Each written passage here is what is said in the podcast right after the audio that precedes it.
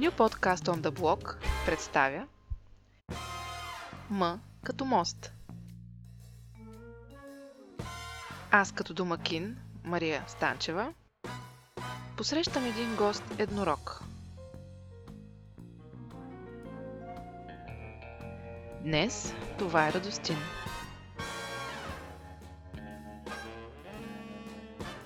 Заедно с една история с червена точка.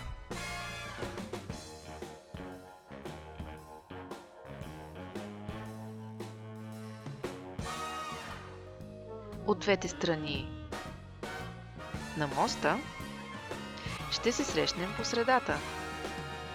В М като мост. М като мост, М като Мария и М като много ми е приятно да те посрещна в моя подкаст за нещата от живота и живота на нещата. Именно за тях ще говорим с моите гости, а този виртуален мост ще ни свърже с теб и надявам се срещата да ти хареса. Нова седмица, нов епизод. Здравей на теб, човека от другата страна на този виртуален мост, който ни слушаш. Днес посрещам своя нов гост, Радостин Сгурев. Здравей, Радо! Здрасти! Поканих Радо да ми гостува, за да поговорим отново по една тема, в която гостът има повече опит от домакина, а именно порното. И за да съм по-конкретна, мястото на порното в живота на един мъж. Интересно ми е да разбера от Радо защо мъжете гледат порно, как се отразява на реалната им представа за отношенията с партньора. От него знам, че това е една индустрия за милиарди, но каква стойност дава на крайния потребител? Какви са вредите и ползите за участниците и зрителите? Въпроси има много. А, надявам се Радо да има някои от отговорите, защото знам, че е почитател на жанра. Знам също така, че интересът му се простира отвъд гледането на филми, а именно към любопитни факти за самата индустрия и нейното функциониране. Когато споделих на някои приятели за идеята ми да водим този разговор и се посмяхме заедно, но аз не се шикувах. Първо, защото ми е интересно да опитам да разбера с какво порното привлича мъжете и второ, за да предизвикам себе си, да изляза от зоната си на комфорт и да навляза в една непозната за мен територия. А сега давам думата на Радо, за да ни се представи. Уау, то след такова представяне и така летя старт, какво остава за мен? Значи казвам се Радостин, с Мария сме приятели от доста отдавна. А, на 34 години съм в момента, щастливо женен. А, това с което се занимавам няма абсолютно нищо общо с порното. И тук ще направя една лека козметична поправка, Да, че всъщност ти в началото каза има по-голям опит. Не, аз опит нямам, но имам за сметка на това познание и интерес. Като зрител, като зрител, Да, като зрител. да. А, добре, значи може да се съгласиш с това, което казах в началото, че си ценител на жанра порно. Да, това със сигурност. А какво значи ценител? Какво харесваш в този тип а, филми? Ясно е, може би, че няма как да генерализираме и да те питам какво харесват всички мъже и защо изобщо мъжете гледат порно, но затова нека се ограничим само до теб, частния случай. Ами, аз не искам да се ограничавам само до мен, Добре. затова ще обхвана по-така широкия случай Добре, обхвани. на въпроса защо мъжете гледат порно. Да, Изхождаме от там, че факт, мъже е изключително елементарно устроен. Той си мисли, представя и постоянно в главата му е не нещо друго, а именно секс. Тъй като порноиндустрията в нея има изключително много секс, изключително много красиви актриси, това съчетава общо взето всичките или обобщено целите два критерия, които са необходими просто един мъж да седне за да гледа порно. Разбирам интереса, но ето ти приноси щастливо женен. Така е. Защо тогава имаш нужда да гледаш Ами това предполагам, че е абсолютно различно за всеки, но аз примерно харесвам красиви порно актриси. Това, това ме кара мене да а, гледам примерно някакъв порнофилм. Аз няма да тръгна да гледам, да отворя един сайт и да прегледам абсолютно всички а, безброй филми. Но ако видя някоя порно актриса, която е красива, която ми хареса, тъй като порно актрисите излъчват буквално единствено и само секс. Та оттам насетне на мен ми става интересно, започвам да поручвам какво се е случило с нея, какъв е живота и а, горе-долу това ми е интересно, защото аз винаги съм си задавал въпроса какви са всъщност конкретно за актрисите, актьорите мен не ме вълнуват особено. Та, какво всъщност би накарало една жена да започне да снима порнофилми? И съм се опитвал да намеря отговора в тяхните биографии, какво се е случвало и така нататък. Просто там ми се поражда интерес. Спомена биографиите. Доколкото знам, много от актрисите са имали тежки съдби, психози обясняват като причина за навлизането в този бизнес именно травми от детството. Може би има изключения, жени, които доброволно избират тази професия и мъже, но в общия случай говорим за наистина трудни животи. Да, наистина така е голяма част от порноактрисите, които снимат или са снимали, те имат доста бурни животи. Uh-huh. Аз съм открил за себе си и съм достигнал горе-долу до няколко извода. Първото нещо е, че те обикновено имат изключително лошо и травматично действо поради някаква причина. Било то а, лоша семейна среда, родители, които или са починали, или са имали някакви а, зависимости към алкохол или наркотици. Случило се е нещо в тяхното детство. Пример може да се даде съвсем спокойно не с кой да е, а с Джена Джеймисън, икона в порноиндустрията. Тя на две години губи майка си, а на 16 години е изнасилена два пъти. Което общо взето потвърждава а, това нещо. Но по-интересното от цялото нещо е, че съм откривал, че има и други жени, които започват да снимат порно, не заради нещо друго, а защото те искат да печелят единствено и само пари с това. Съизвестен факт е, че порноактрисите, конкретно жените, защото при порноактьорите заплащането е може би около 2-3 пъти по-низко, но порноактрисите на високите етажи, тези, които са актуални в момента, те могат да си докарват едни изключително високи а, доходи на годишна база, достигайки, до, дори минавайки 300 000 долара, което Това... привлича голяма част от жените.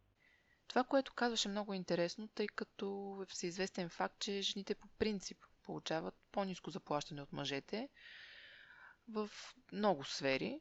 И ето, например, в Холивуд. Там това е проблем, за който все повече се говори в последните години, за сериозното разминаване в заплащането на актьори и актриси, главни роли.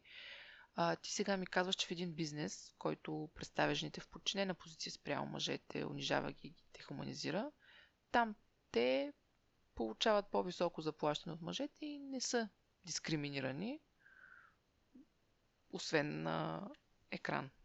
Да, така че тъй, доколкото знам, това е истината. Аз това, което съм чел и това, което казвам е, че един порно актьор на сцена би взел три пъти по-малко пари, отколкото актриста. Вече в зависимост от това, нали, какво снима, защото жанровото разнообразие при порното е изключително голямо. Но друго супер интересно нещо мога да ти споделя, което mm-hmm. най-вероятно в момента ще те очуди. А именно, аз до тук казах, окей, жени, които снимат порно, имат нали, лошо действо, преминали са през какво ли не, т.е. лош живот, лошо стечение на обстоятелства. Това от една страна. Има такива други, които а, го правят единствено и само заради парите, но аз съм открил и трета група, която го прави, защото търси някакво друго усещане и приятно. А, изживяване с а, чужди мъже. Такъв пример мога да дам с една порно актриса, която се казва Бранди Лов. Тя започва да снима порно след 300-та си годишнина. Щастливо омъжена е, но обича да прави секс с различни мъже, нещо, което явно не притеснява нейния настоящ съпруг. И доколкото съм чел, те са доста добре финансово обезпечени, тъй като имат някакви а, винарни с лимитирани сортове гроза и така нататък. Тоест, те тук не го правят. Тоест, тя в случая конкретно не го прави само за парите. прави го за нещо друго, тръпка. Да, но това може би са вече тези частни случаи, за които говорихме. Да, така е, те се борят на пръсти, вероятно. Мнозинството е по-скоро... В първия случай. Да. А какво се случва, когато угаснат светлините на прожекторите? Защото това е една индустрия, която буквално сдъвква хората и ги изплюва на конвейер. Няма възможност за невероятно кариерно развитие. Аз и за това съм си мислил в интерес на истината, какъв е, даже това за мен е някакъв тип негативен ефект от порноиндустрията или от секс индустрията, казано по да. друг начин. Ами е именно това, че е много трудно след това на порноактьорите, независимо мъже, жени, без значение, да се, ако изпитват такова желание, да се социализират. Много е трудно да се намерят някакъв нормален тип а, работа и доста от тях изпадат в а, не много добри състояния и ги завърта неприятната спирала на живота. Те имат а, някакви зависимости, обикновено към наркотици и тем подобни неща. Аз реално като съм а, като съм проучвал, като съм чел, горе-долу съм стигнал до следните изводи. А, основно говоря отново за mm-hmm, жени. Да. Мъжете тук не ми влизат в полезрението, но когато свършат със своята порно кариера като порно актриси, варианта един е те да станат а, продуценти, където между другото се печелят доста по-сериозни пари, отколкото при актьорството. А, другото, което може да се получи, е те да живеят от а, продажбата а, на техни секс играчки, достъп до техните лични сайтове и разни други такива неща, които пак по някаква, по една или друга причина са свързани с порното. Но има и трети, които изцяло сменят своето ампула. Не са чак толкова много на брой, но аз сещам директно за две имена, които ми изплуват съзнанието. Едната е Мия Калифа, която е а, бивша а, порнозвезда. Тя съвсем за малко се снима в а, порноиндустрията, направи една брой филми, стана изключително известна за кратко време, тъй като тя се води по-така екзотична а, жена, тъй като има и ливански корени и участие американка. Та тя самата в момента е спортен журналист, което няма абсолютно нищо общо. Спомена за още една актриса, която знаеш. Тя с какво се занимава след това? Това е актриса, която е от а, далечното минало. Честно казано, аз даже съвсем случайно попаднах на тая новина. Актрисата се казва Джена Пресли. А, тя е снимала много наброй а, филми, видеа с доста хард съдържание. Тоест тя общо взето там пише, че няма нещо, което да не е заснела. Uh-huh. И тя отново е от тези примери, които живота ги е завъртял в лошата спирала, а именно тя е имала зависимост към дрогата и така нататък, пропадала е, пропадала е и в един момент самата тя установила, че на ранна възраст от 25 години тя доста стремглаво тръгва към ранна смърт. Как го е осъзнала, нямам абсолютно никаква представа, но оттам насетне това, което пише в новината, беше, че тя отива в родния си град и започва да ходи на църква. Започвайки да ходи на църква, е изключително привлечена от а, проповедите на някакъв си там свещеник, който години по-късно всъщност се оказва нейният съпруг. Тоест тя излиза от пълното напълно, да. жени се за свещеника и в момента пише, че има а, две успешни издадени книги, свързани с успешния брак, което е на 180 градуса от това, което е правило допреди. Значи има възможност да за промяна на живота в съвсем друга посока, отвъд това, с което са занимавали до момента. Спомена по-рано, че има и хора в индустрията, които участват доброволно заради заплащането. Макар много други да са имали тежки съдби и това да не е било детската им мечта, днес те са част от този бранш, който не им осигурява просто заплащане, а звезден статут в, някои среди. Актьори са наричани не случайно порно звезди и не само не крият професията си, а и търсят все по-голяма и по-голяма публичност. И... Ами, реално погледнато, ако мога да дам така съвсем накратко да ги штрихувам нещата, Порноиндустрията е толкова голяма, тя не започва от вчера или от днес. Тя се е развивала в течение на времето. А, конкретно, ако трябва да си говорим в цифри, защото това е, между другото, важен аспект, който е добре да засегнем. Порноиндустрията в световен мащаб генерира на година над 60 милиарда долара. Това са изключително огромни цифри и между другото една четвърт от тези 60 милиарда се генерират естествено от САЩ, тъй като там е меката на порното. А, ако трябва да говорим за порно Оскарите, нали, така наречените техни награди, това всъщност са едни AVN награди, които се връчват от 1984 година насам и с течение на времето стават все по-показни и помпозни. А, те в момента винаги са се правили в Лас Вегас в САЩ и винаги са в началото на годината, януари или февруари месец. Горе-долу предшестват съвсем малко реалните истинските Оскари. И там има известни личности, като певци, които допринасят за шоуто и така нататък. Това не е означение в момента. Но реално погледнато, а, сещам се за един факт, който мене малко ме втрещи, но е супер добре от гледна точка на порногилдията. Значи мен ще ме втрещи още повече, така Тебе че... тотално да, да. ще приби. Кажи. С други думи, февруари месец тази година, 2020, на модата на а, това седмица на модата в Нью Йорк, дефилирането на дрехи, освен от нали, нормалните моделки, се извършва и от три порно актриси, една от които те и трите всъщност са от азиатски происход, но едната е небезизвестната Аса Кера, която е лице на Pornhub. Това е най-големия, според мен, а, порно сайт в момента. Ами, това също е новина, която ми е обягнала, трябва да си призная. Но а, сумата, която спомена, не ми обягна. Това е една много внушителна сума, но тя е такава, защото явно и търсенето е внушително. И въпреки това, както казах в началото на разговора ни, порното си остава една тема, която сякаш съзнателно избягваме. Много хора дори не си признават, че гледат порно, не си признават, че пазаруват в секс шопове. Определено бройката на хората, които гледат порно, а, несъмнено е изключително голяма. Това дали си признават или не, не я променя. Нямам представа обаче защо не го правят, защото да гледаш порно не е нещо невероятно, поне според мен. Според мен се дължи на общия знаменател, който представлява порното. Наричаме с тази дума всички негови поджанрове, филми, свързани с фетиши, сериозни извращения. Затова и не всеки иска да се асоциира с тази продукция, може би. Напълно възможно е, тъй като има доста, доста големи крайности.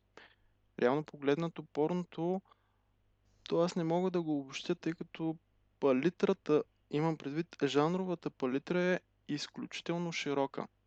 Но най-просто, ако трябва да го обобщя, то може да е от софт порно да премине към много крайно хард порно. Като вече при хард порното нещата са доста, доста сериозни. Ами да, но когато един зрител те първа започва да навлиза в тези жанрове, за първи път се сблъсква с тях, тогава не може ли да се изградят едни доста фалшиви очаквания? О, Защото абсолютно. нали, сексът а, продава, обаче в порното се продава самия секс. Ти гледаш едни неща и си казваш, ако си примерно на 15-16 годините първа имаш сексуален живот и тогава започваш да си казваш, може би това е, нали, така трябва да изглеждат нещата. И това не е ли една от най- един от най-големите проблеми на порното? Фалшивите очаквания. Съгласен съм с това, което казваш. Ако мога да го кажа през своята призма, Да. това за мен е, представлява един от отрицателните ефекти на порноиндустрията като цяло, а именно изкривяването на представата при подрастващите, които започват да гледат порно, за интимните отношения, които са между мъжа и жената. Това е факт. Тъй като а, при порното, реално погледнато там, той е лишен от абсолютно всякаква интимност. Това, което се набляга е изцяло нали, проникването, пенетрацията и като цяло има даже такива м- проучвания, които са направени сред мъже и средната възраст, която те са, на която те са започнали да гледат порно, можеш ли да предположиш ти каква е? Бих казала 12, 13. 10. Паднало е до 10, Добре. което между другото е малко плашещо. Да. Познавам деца на 10 години, племенника ми е на 10 години и не мога да си го представя. Да гледа. Ами, да, това е наистина доста неприятно, тъй като то м- би изкривило абсолютно тяхната представа. Тук няма нужда да обяснявам, но само ще загадна, че хард нюанса на порното, той представя доста така крайни неща. А, да се изразя по-така Ще сложим червена благозвучно. точка. Да, там, там има абсолютно неуважение, да не кажа унижение на жената. А, демонстрира се вербална и физическа агресия, която показва начина, нали, по който горе-долу, според мен, порноиндустрията представя нещата, именно как а, мъжа властва над жената, как доминира над нея. И по принцип нещо подобно на подрастващи, нали, е абсолютно неприемливо. Това е изключително отрицателно нещо. Но за мен то се поражда от друг факт, а именно лесната достъпност, достъпа, интернет. Защото в момента, представи си, има на 26 милиона порно сайта. Такива, 26 милиона. Д- над 26 милиона даже не можах. да прикрие изненадата си. Да, които са пълни с всякакво порно съдържание. Аз мога да дам съвсем спокойно едно сравнение със себе си. Роден съм 85-та година. В началото, когато бяхме деца, да предположим, че искаме да гледаме порно. Как става това? Трудно, защото ти нямаш достъп. Отначало порно филмите те бяха на видеокасети. Аз първи, за първ път може би чух за порно, когато беше излязла една порно касета на Памел Андерсън. Тогава порното беше на видеокасети. Как ще имаш видеокасета? Ами като отидеш в видеоклуба. Само, че там като те видят, че си малък, това ти е първия стоп, което е, не е без значение. Оттам насетне, лека по лека, при нас се появиха а, компютрите, започнаха да се появяват първите порнофилми на компакт дискове. Вече а, достъпността стана малко по-голяма и изведнъж, когато се развиха порно сайтовете и бам, интернета, той заля абсолютно всичко. В момента всеки един може да влезе съвсем спокойно и да си гледа порно 24-7. Каквото си поиска. Ами има порно сайтове, които са със свободно видеосъдържание. Там абсолютно никой нищо не те пита. А, натискаш плеера и гледаш. А, по принцип, доколкото знам, тъй като аз сега нямам някакви акаунти или нещо подобно за сайтове на порно актриси или определени а, порнокомпании, но а, когато се логваш, иска ти 18, да, ама ти да си на 15, какво не Да. можеш да цъкнеш и си готов. Така че това не е никакъв стоп. Абсолютно Реален. е проформа, да. И тогава как, за какво говорим? За един контрол, който го няма и който отново се връщаме към класиката, че всичко зависи от родителя. Ами, ако трябва да ги обобщи нещата, за мен е лично достъпа, ако достъпа бъде ограничен, това до известна степен би решило голяма част от... Защото то за едно дете това се, дай да си го говорим а, направо, това се е травма. Ами да. Абсолютно съм Аз не си съгласна. представям дете, което е на 10 години, да изгледа някакъв супер хард порнофилм, където става нещо А, страшно ама и дори да не е много хард, дори да и еротика да изгледа, той е на 10 години. Така е. Нали, няма как да получи някакви положителни изживявания. Просто възрастовата граница е брутално ниска. Преди разговора ни гледах една много интересна тет лекция по темата. Ще споделя в описанието на епизода линк към нея. Там се говореше колко е важно да има диалог между родители и деца по темата. не може заради неудобството на възрастните да се подминава темата. Да се оставят децата да гледат порнофилми или да се правим, че не знаят, не знаем, че гледат и да си мислят, че това, което виждат е реално. Че така трябва да изглежда сексуалният контакт. Не трябва да има място за обвинение към децата за тяхното естествено любопитство, нито пък за вменяване съзнателно или не на чувство за срам. Трябва да можем да говорим открито не само с децата си, а и помежду ни. Аз самата се притеснявах от този разговор, не знаех как ще протече, за какво точно ще говорим, как ще се възприеме. Но ето, че стигаме до една важна тема и ако някой ще си вземе нещо от този подкаст, то дано е това. Говорете с децата си за всичко. Отговаряйте на техните въпроси и ги подгответе за реалния живот. И е, в този ред на мисли да те попитам, Радо, ти мислил ли си как би говорил с твоите деца един ден за порното? Тук вече ме заби тотално. А, Не, знаеш ли защо не се... бях замислял до този момент. Не, защото се сещам как сме се шегували, а, че ти би искал племенникът ти да стане порно актьор. О, А, да. Но, добре, дори ето с племенника ти. Един ден той вече... Той не е ли на 10 години? Племенника ми е точно на 10 години, точно така. Точно в тази възрастова категория, за която си говорихме. И ето той, може би, примерно ще се притесни да говори с баща си, но може да дойде да каже, теб, Чичо, абе, знаеш какво гледах днес? И какво ще му кажеш ти? Значи нека да изходим от там, за да обясним на всички слушатели, Да. защо аз така тайничко се надявам племенника ми да стане порно актьор. Да, обясни При- първо и после кажи какво. Причината, да, за това нещо е, че когато а, съпругата на брат ми беше бременна, когато лекаря е обяснял, че това е момче, като е виждал нали, половия му член, той е казал нищо чудно в този полов член да стане порно актьор. Оттам тръгна заигравката. От лекаря. Добре, но Да. да, Аз за му игравката стискам е палци, факт. нали, ако той е в тази а, насока Ти да ще се гордееш, тръгне. това е ясно. Но ето на 10 години явно е възможно да гледа такива неща. Шегата на страна. Наистина, какво би му казал ти на едно 10 годишно дете, което, да речем, може да не е имало късмета да попадне на лека еротика, ами на някой доста хард епизод.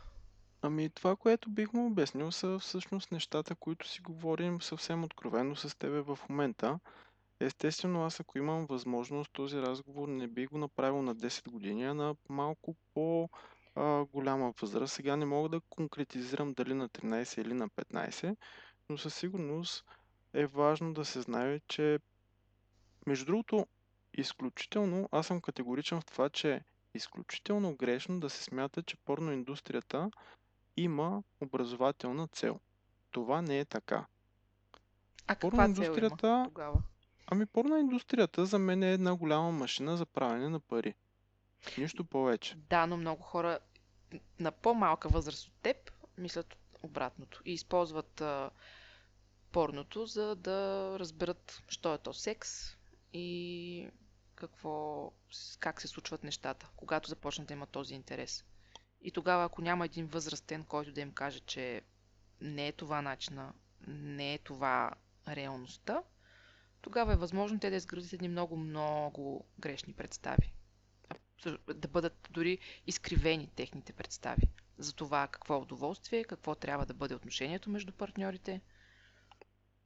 А, несъмнено тук се намесва родителския фактор.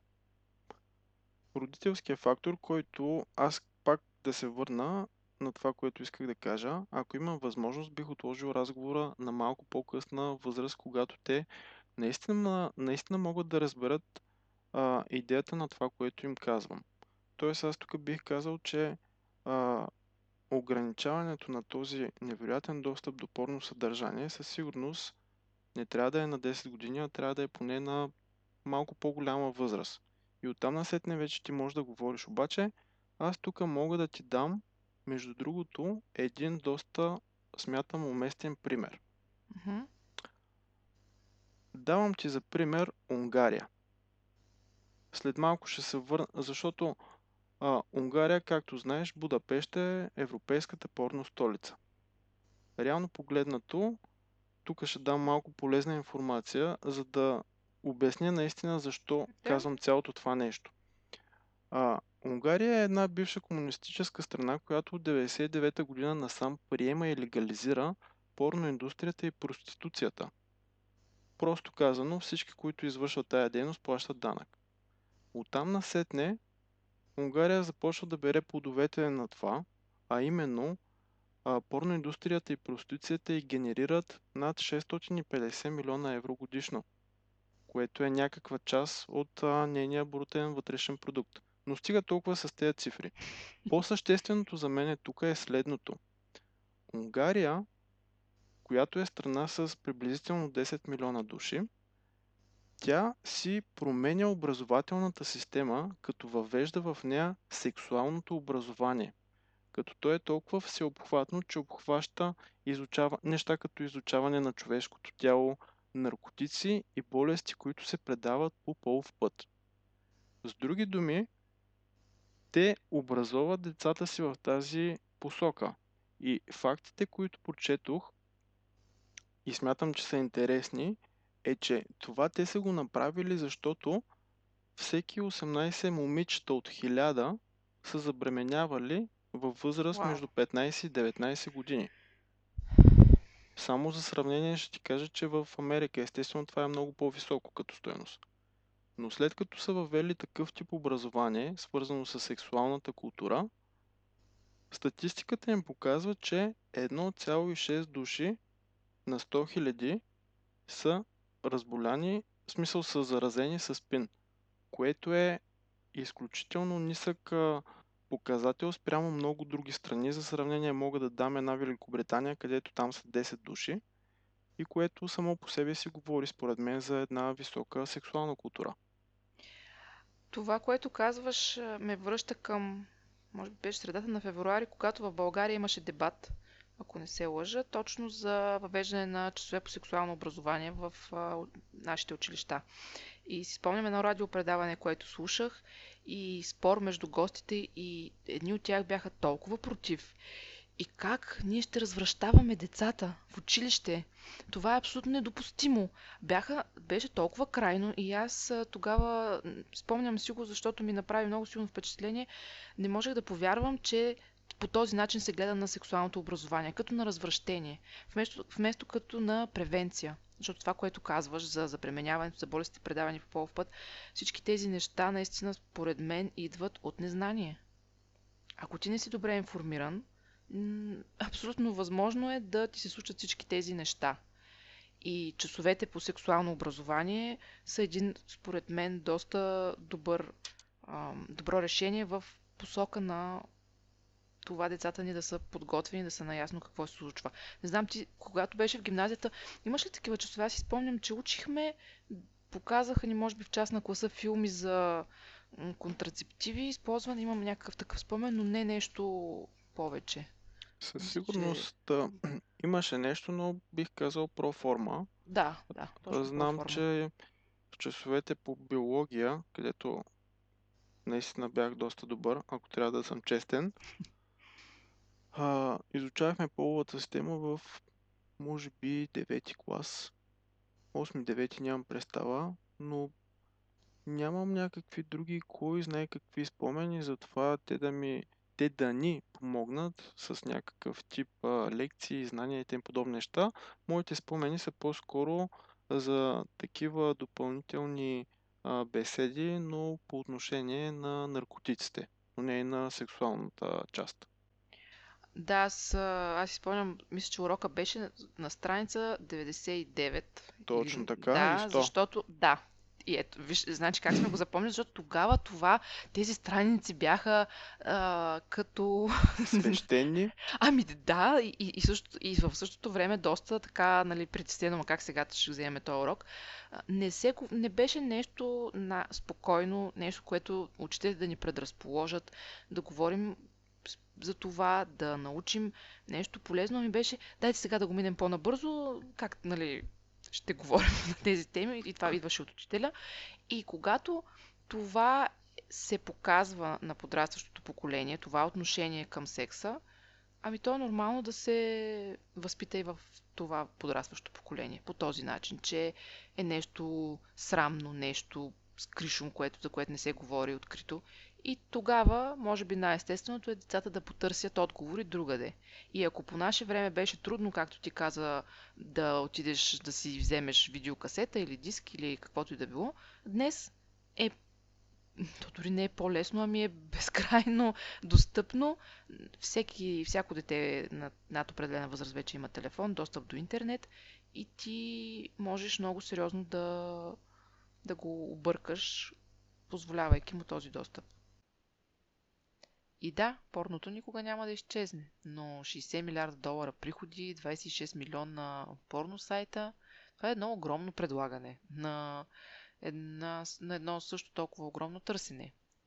Ако обаче се ограничи достъпа на малолетните, ако има контрол и ако повече хора търсят в реалния живот това, което намират на екрана, то дали няма с намаленото търсене да намаля и предлагането?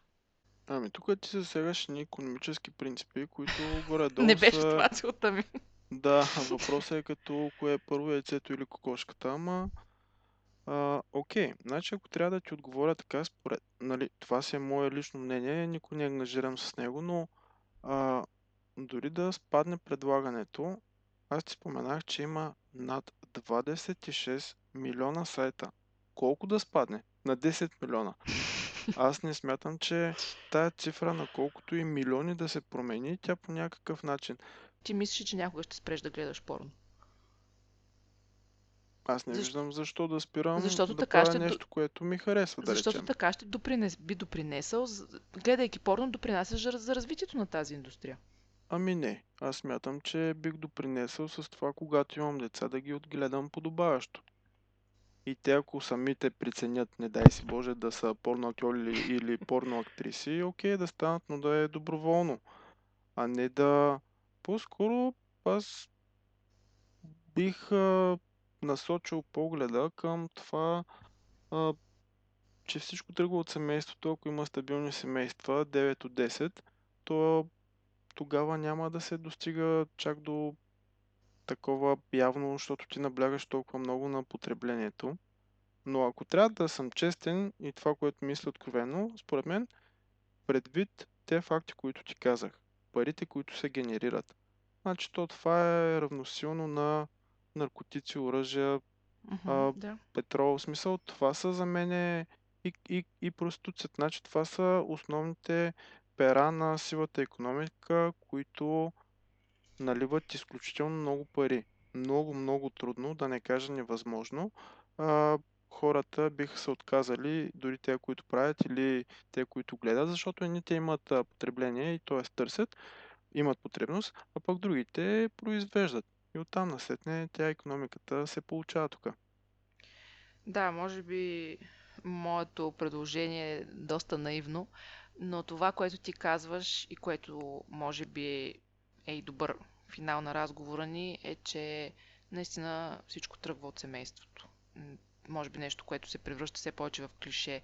А, използвайки се постоянно и по телевизия, го чуваме откъде ли не, но, но наистина всичко тръгва от семейството и от нас зависи да отглеждаме едни деца, които, които имат здравословни интереси и които могат да говорят с нас за всичко. И с които ние можем да говорим за всичко. И също така образованието. Това, което също споменахме с теб за часовете в училище по сексуално образование. За да може, когато един подрастващ гледа, да е наясно, че това, което вижда, не е реално.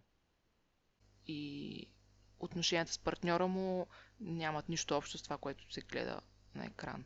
Това, което ти каза, че всъщност дори самия ти си правиш абсолютно ясна разлика между това, което виждаш и това, което е м- действителността. Така е, човек трябва да си дава много така ясна сметка, че има изключително а, разграничаване между порното като продукт и същината на, да кажем, сексуалните отношения, между нормалните сексуални Мгм. отношения между мъжа и жената. Това са две а, коренно различни неща, които нямат но не би трябвало нали, да имат а, кой знае какъв допир. Освен ако няма много фетиш, но това е друга тема. Но дори и, и да има, ако е доброволно, ако има съгласие между двамата Така е. партньори, всичко е на, абсолютно приемливо, стига да има съгласие. И, и да има яс, ясно съзнание между хората, че са на една страница.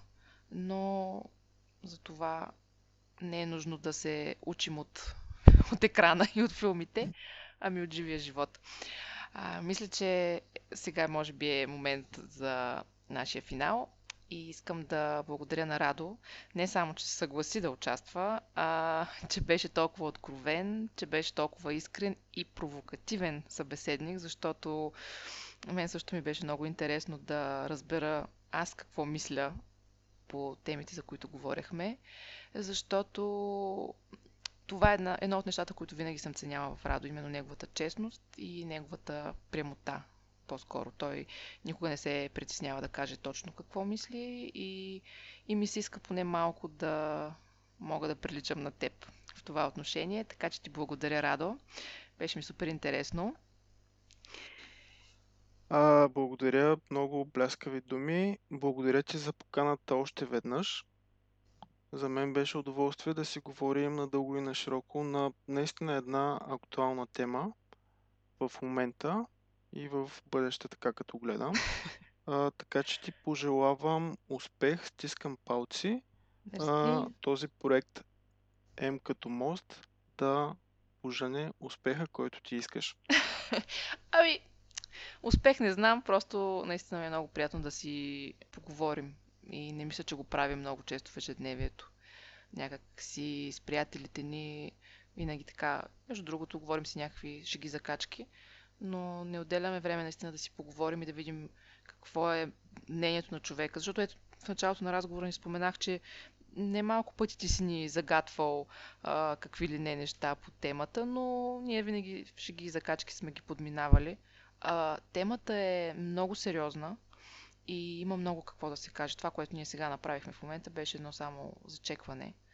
И наистина на мен ми беше много интересно и се, и се радвам много да кажа, че, че го направихме и ти благодаря още веднъж за отделеното време, защото не беше малко. Благодаря ти и аз на своя ред. Надявам се да се е получило нещо добро, нещо, което да се хареса на хората, но важното е, че наистина споделихме това, което реално мислим. Да, надявам се и аз на слушателите ни да им е било интересно. Така, обръщам се към тях. Ще се радвам да споделите в коментар как ви се стори нашият разговор и ако подкастът ви е харесал, може да се абонирате за канала на М мост в YouTube. А, сега ви желая хубава вечер, хубав ден, не знам кое време на деня ни слушате и до нови срещи! The number you have dialed has been changed. The new number is. Please note, the new number is